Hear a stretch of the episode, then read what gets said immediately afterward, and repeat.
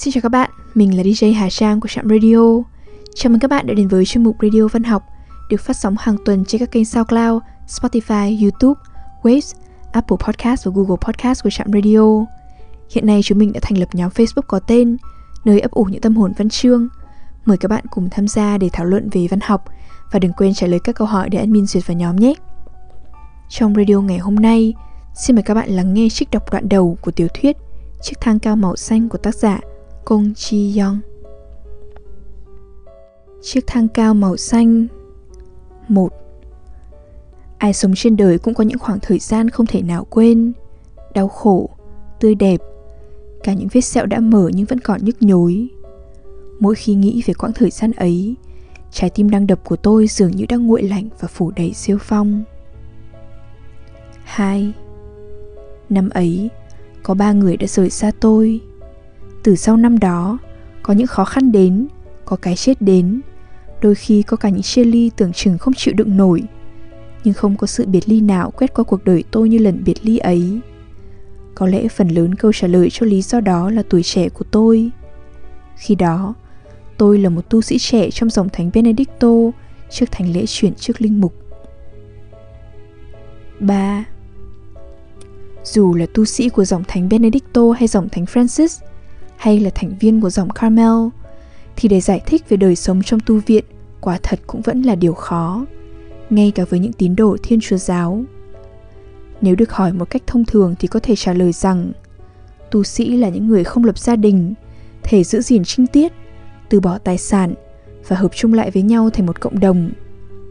Có ai đó đã định nghĩa tu sĩ là người rời bỏ thế tục để nghe thấy giọng nói thẳm sâu vốn ẩn giấu và bị lãng quên trong bản thân mỗi người.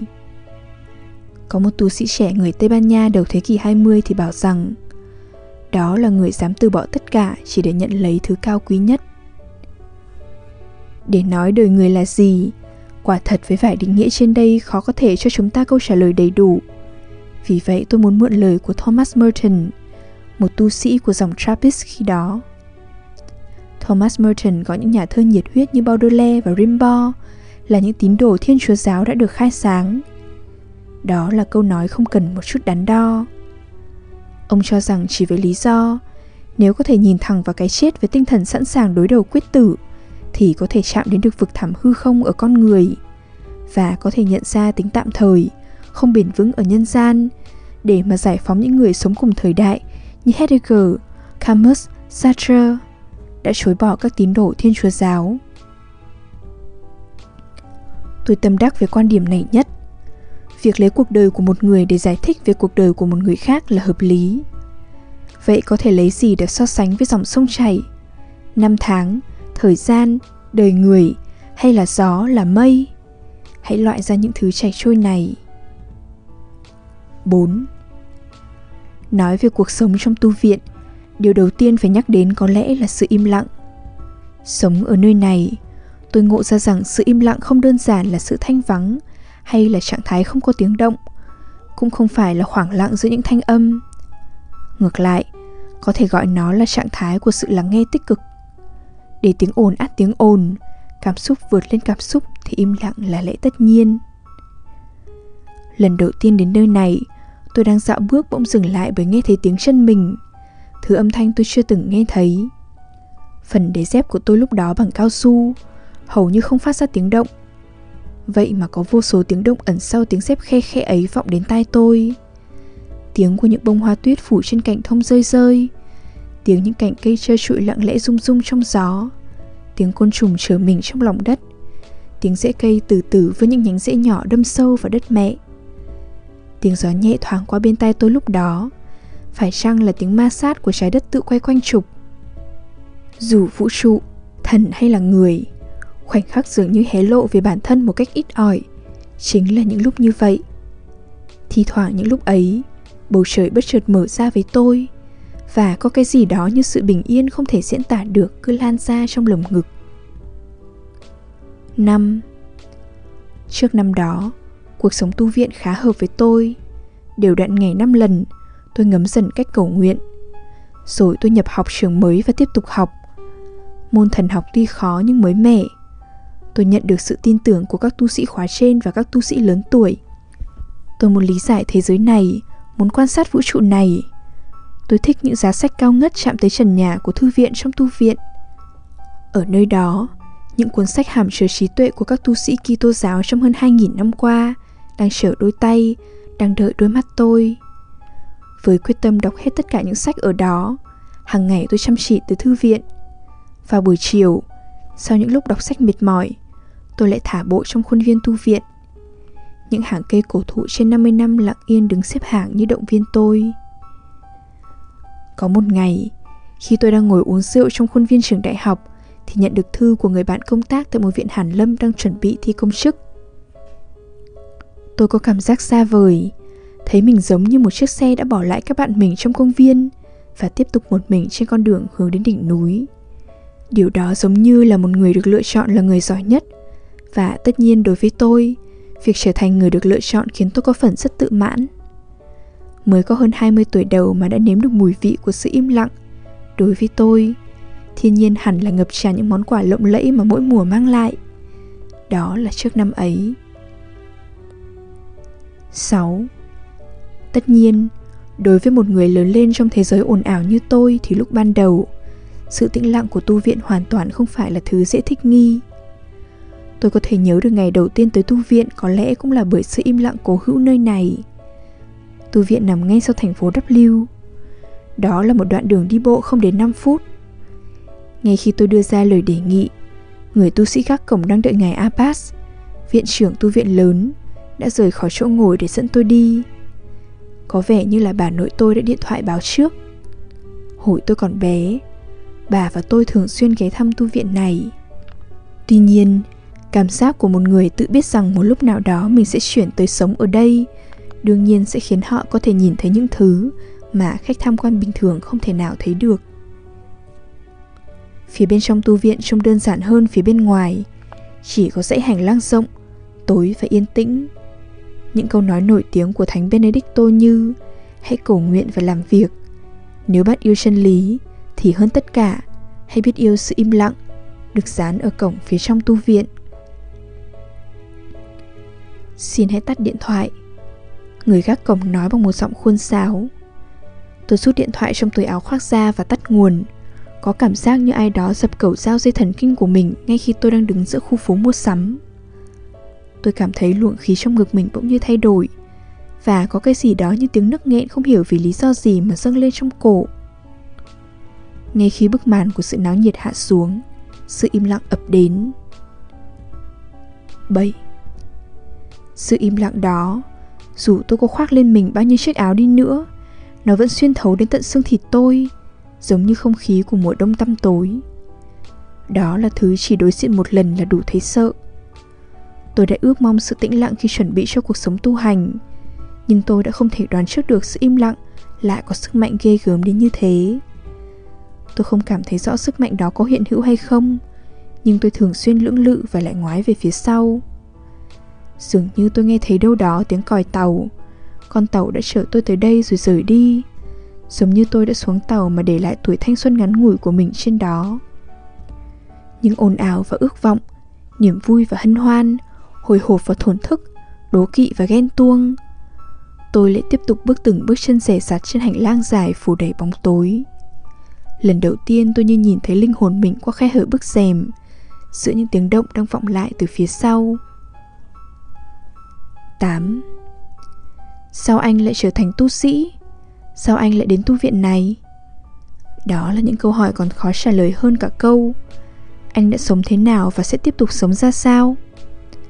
Tôi không thể giải thích gì hơn ngoài một lý do mà tôi đã tưởng tượng ra Liên quan đến chuyện bà nội và tu viện này là nơi nhất định tôi phải sống Có lẽ vì thế mà mọi người hay nghĩ và tin rằng Đó là ý Chúa Nguồn gốc của từ gọi trong tiếng Latin là thế nếu hỏi tại sao ngươi ở đó thì câu trả lời là chỉ là trả lời cho người đã gọi.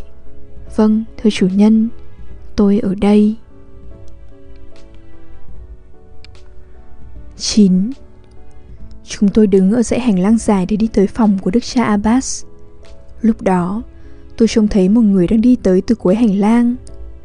Về sau tôi mới biết vị này là tu sĩ Thomas, khi đó đã 70 tuổi từ thời tu viện này còn thuộc về vùng Daewon, tỉnh Nam Hamgyong, Bắc Hàn, ông ấy đã rời quê hương Đức đến định cư ở đây. Khi tuổi đã cao, ông về hưu và nghỉ ngơi, đọc sách giết thời gian, hoặc lấy việc quét đi quét lại hành lang bằng một chiếc chổi dài làm thú vui qua ngày. Nếu nói, hãy vừa làm việc, vừa cầu nguyện là bổn phận của tu sĩ dòng thánh Benedicto, thì ông hẳn là một tín đồ trung thành cho đến chết. Lúc đó, cái dáng ông đẩy cây chổi cán dài đã gây cho tôi một ấn tượng vô cùng mạnh mẽ. Ánh nắng hoàng hôn treo trên cửa kính phía tây nhẹ nhàng phủ lên bóng dáng cố nhân trên hành lang. Và ông tựa như một con cá thuần khiết đang chậm chậm bơi trong dải ánh sáng đó. Tôi bước những bước chân vội vã, va cả vào ông. Ông có chiều cao hơi khiêm tốn so với một người Đức, lưng hơi còng, gương mặt hẳn nhiều nếp nhăn ngược lên nhìn tôi mỉm cười. Cho đến tận bây giờ tôi vẫn không hiểu vì lý do gì, nhưng trong khoảnh khắc ấy, có cái gì đó như sự run rẩy chạy xuyên từ đỉnh đầu đến bàn chân tôi. Trong suốt một thời gian dài tôi vẫn thường xuyên nghĩ về khoảnh khắc đó, có lẽ do sự trong trẻo sáng ngời hay sự bình thản vô lo trong ánh mắt ấy, hay bởi tại nụ cười như chứa đựng lời chúc phúc cho ước vọng của một người trẻ tuổi như tôi đây, đã dẫn lối cho tôi từ tận mãi sau này. Trong buổi nói chuyện với đức cha Abbas, đức cha đã hỏi tôi tại sao lại muốn trở thành tu sĩ, và tôi đã trả lời – vì con muốn được sống và chết như vị tu sĩ giả đó Người đang đẩy cây chổi cán dài ở hành lang đằng kia. Câu trả lời đã khiến đức cha đang uống trà bỗng dừng lại Nhìn tôi. Cây thánh giá chữ thập nằm trên bụng phình ra của đức cha hơi lay động. Đức cha ngẫm nghĩ một chút rồi mỉm cười bảo Hay là thế? Ừ, nhưng đừng như vậy sớm quá nhé. 10 Tôi đang ngồi viết những dòng này ở phòng chấp sự của mình trong khuôn viên tu viện.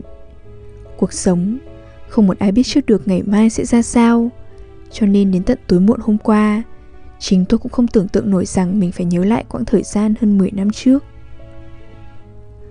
Sau khi kết thúc việc cầu nguyện đêm qua, từ văn phòng, đức cha samuel abbas cho gọi tôi. Đức cha abbas, người trước đây cho phép tôi nhập về tu viện đã về hưu và được cử đến tu viện nữ ở bờ biển Masan làm đức cha hướng đạo.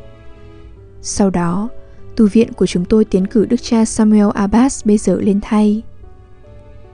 Cách thức bầu chọn giám mục trong hội đồng giám mục cũng thật đặc biệt. Không có ứng cử viên, những cái tên được viết ngẫu nhiên. Trong số đó, nếu ai có số phiếu chiếm 2 phần 3 thì sẽ được trở thành giám mục và sẽ chịu trách nhiệm về mọi việc trong tu viện. Mật nghị Hồng Y cũng xuất phát từ truyền thống của giáo hội dòng thánh Benedicto. Có những giáo hoàng đã được bầu chọn từ hội nghị nổi tiếng và độc đáo này – Conclave tiếng Latin có nghĩa là bằng chiếc chìa khóa. Nó bắt nguồn từ truyền thống khi bầu giáo hoàng. Hồng y đoàn sẽ vào hội trường diễn ra cuộc bỏ phiếu và phía ngoài, cửa sẽ bị khóa lại. Mật nghị Hồng y không có ứng cử viên, không có vận động bầu cử. Trong thời gian bầu chọn, các Hồng y không được phép thảo luận. Hội đồng giám mục cũng tương tự như vậy. Có 4 vòng bỏ phiếu. Nếu không ai được 2 phần 3 số phiếu thì sẽ bỏ phiếu đến vòng thứ 5, thứ 6 và lúc đó người có số phiếu quá bán sẽ trúng cử. Tuy nhiên, nếu có vị nào phải bỏ phiếu đến vòng thứ 7 mới đạt được quá bán thì vị này sẽ không được công nhận danh hiệu giám mục ngay mà chỉ được gọi là tu viện trưởng quản lý và sau 3 năm sẽ lại tiến hành bỏ phiếu bầu giám mục. Cách thức độc đáo chọn người đứng đầu suốt cả cuộc đời như thế này ở một khía cạnh nào đó cũng rất hợp lý. Dù sao, Người kế tiếp bây giờ là đức cha Samuel. Cá nhân tôi biết đức cha từ thời còn là một tu sĩ trẻ và đức cha cũng tín nhiệm tôi. Vì thế mà tôi cũng không lấy làm lạ khi tối qua đức cha cho gọi tôi. 11. Khi đến tìm đức cha, vừa mở cửa tôi đã cảm nhận được ý nghĩa đặc biệt của lần gọi này. Đức cha dù biết tôi đã vào nhưng vẫn đứng quay lưng lại. Ngoài cửa sổ, sương đêm đang rơi, có thể đoán được điều gì đó qua tấm lưng đức cha đang quay lại phía tôi nhưng dường như đức cha đang có quyết tâm gì nghiêm túc lắm đang có điều gì trọng đại lắm. Những việc tôi đang định làm từ giờ liệu tôi có làm tốt được hay không? Tôi nên đứng yên hay nên bày tỏ một cử chỉ gì đặc biệt nhỉ? Cái cá tính của tôi hàng ngày thích làm mọi việc một cách lặng lẽ nhiều khi bị quy chiếu thành tính cách hay do dự hoặc gì đó tương tự thường khiến tôi trở thành đối thủ nặng ký của các tu sĩ có tính gấp gáp nóng vội đang sống ở đây trong những kỳ thi sát hạch tính nhẫn nại giữa các tu sĩ. Vậy mà hôm qua, cái dáng phía sau lưng ấy đã làm lưỡng lự mọi phán đoán nóng vội. Đức cha cho gọi con ạ. Con là tu sĩ Jong Johan. Tôi vừa mở miệng thì đức cha chậm chậm quay người lại. Nói thế nào nhỉ? Ánh mắt đức cha như đang nhìn về một nơi rất xa. À, tu sĩ, vào đây nào, mời ngồi. Đức cha lúc đó như vừa tự đánh thức bản thân mình tỉnh giấc, sắc mặt có hơi chút thẳng thốt. Đức cha chỉ chỗ mời tôi ngồi và ngồi xuống phía đối diện. Sau đó, hai bàn tay ông trụm lại như đang cầu nguyện, mắt nhắm lại. Tôi không đoán được điều gì. Đức cha và tôi đã sống cùng nhau như cha và con sống suốt 20 năm qua. Với sự ôn hòa, nhẹ nhàng như khô khan của ông, hầu như chưa bao giờ tôi thấy cảm xúc dao động ở nơi ông như thế này. Tôi là người khá hiểu Đức cha. Trước tiên, bắt đầu từ việc dễ. À không, ta cũng không chắc đó có phải là việc dễ không. Có hai việc, một việc công và một việc riêng của ta. Vì thế ta mời con đến. Đầu tiên, Đức cha ngừng lại ở đó một chút. Có lẽ là việc thứ hai, việc riêng, việc của cá nhân đã làm cho việc công thứ nhất không đơn thuần là việc công nữa. Có tin từ tu viện ở Newton, New Jersey, Mỹ. Chính phủ Mỹ đợt này đang tập hợp các kiệt tác về chiến tranh Hàn Quốc và sự kiện sắp nhập thành phố Hưng Nam và Chosu. Trong đó, câu chuyện của tu sĩ Mariners đương nhiên được đưa vào. Họ yêu cầu chúng ta sắp xếp tư liệu mà tu viện chúng ta đã được truyền lại và gửi cho họ. Dạo ấy, tu sĩ Jong là tu sĩ thư ký của ta, nên con sẽ ghi nhớ và có nhiều tài liệu hơn bất kỳ ai. Do đó, ta muốn nhờ con việc này. Vâng, nếu là việc này thì không có gì khó cả. Máy tính của con vẫn còn lưu các tài liệu từ khi đó, và cả trong đầu con nữa ạ. Vì bầu không khí nặng nề và không thoải mái, nên tôi trả lời với giọng nhẹ nhàng hơn bình thường. New Jersey, Newton và một ngày thu nọ lóe lên trong trí nhớ tôi, giống như một màn hình với thước phim chiếu cảnh ngày hôm đó. Ừ, vậy thì tốt. Cuối cùng Đức cha nở nụ cười và lại nhắm mắt. Sau đó ông chậm chậm mở lời. Bây giờ còn lại công việc thứ hai. Vai tôi tự nhiên theo đó mà cứng lại. Ta đã nghĩ nhiều và cầu nguyện nhiều. Nhưng có lẽ cho con biết thì tốt hơn. Nên ta sẽ nói.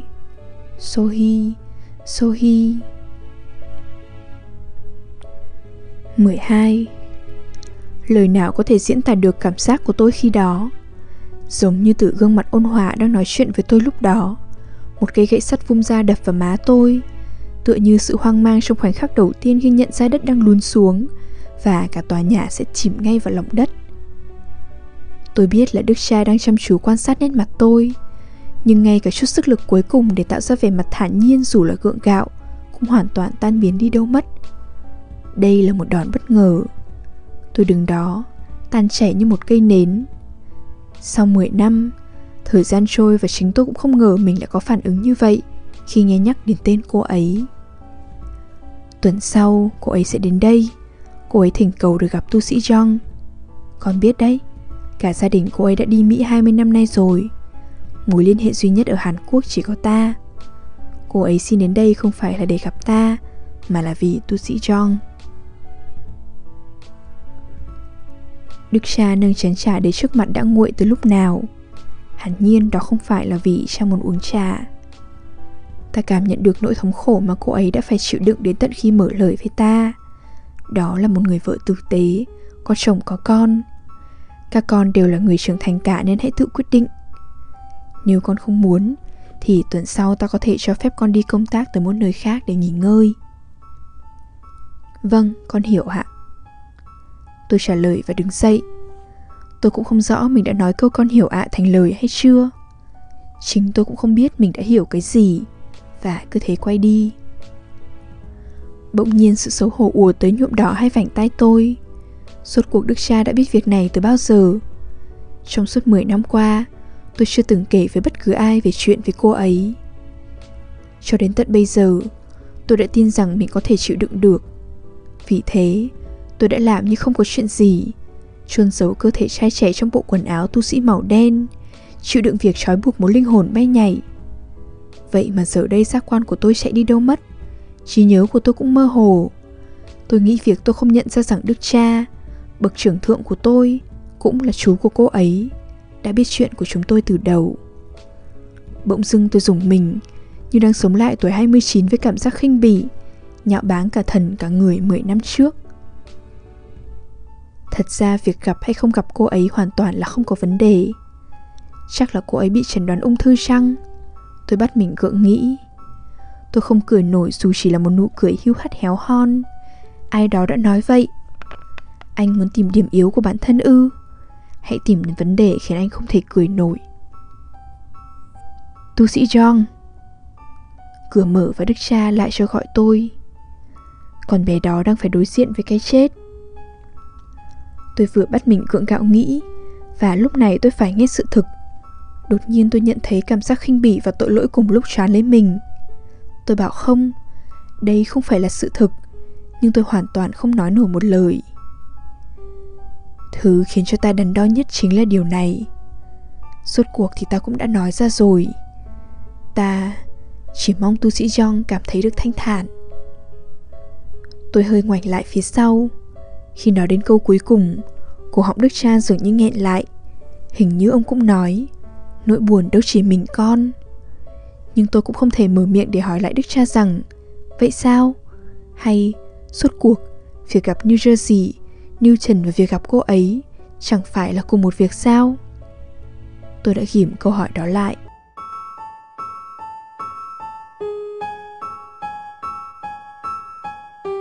Đêm đã khuya, thời lượng của chương trình đến đây là kết thúc. Xin chân thành cảm ơn các bạn thính giả đã chú ý lắng nghe. Chúc các bạn một đêm ngon giấc.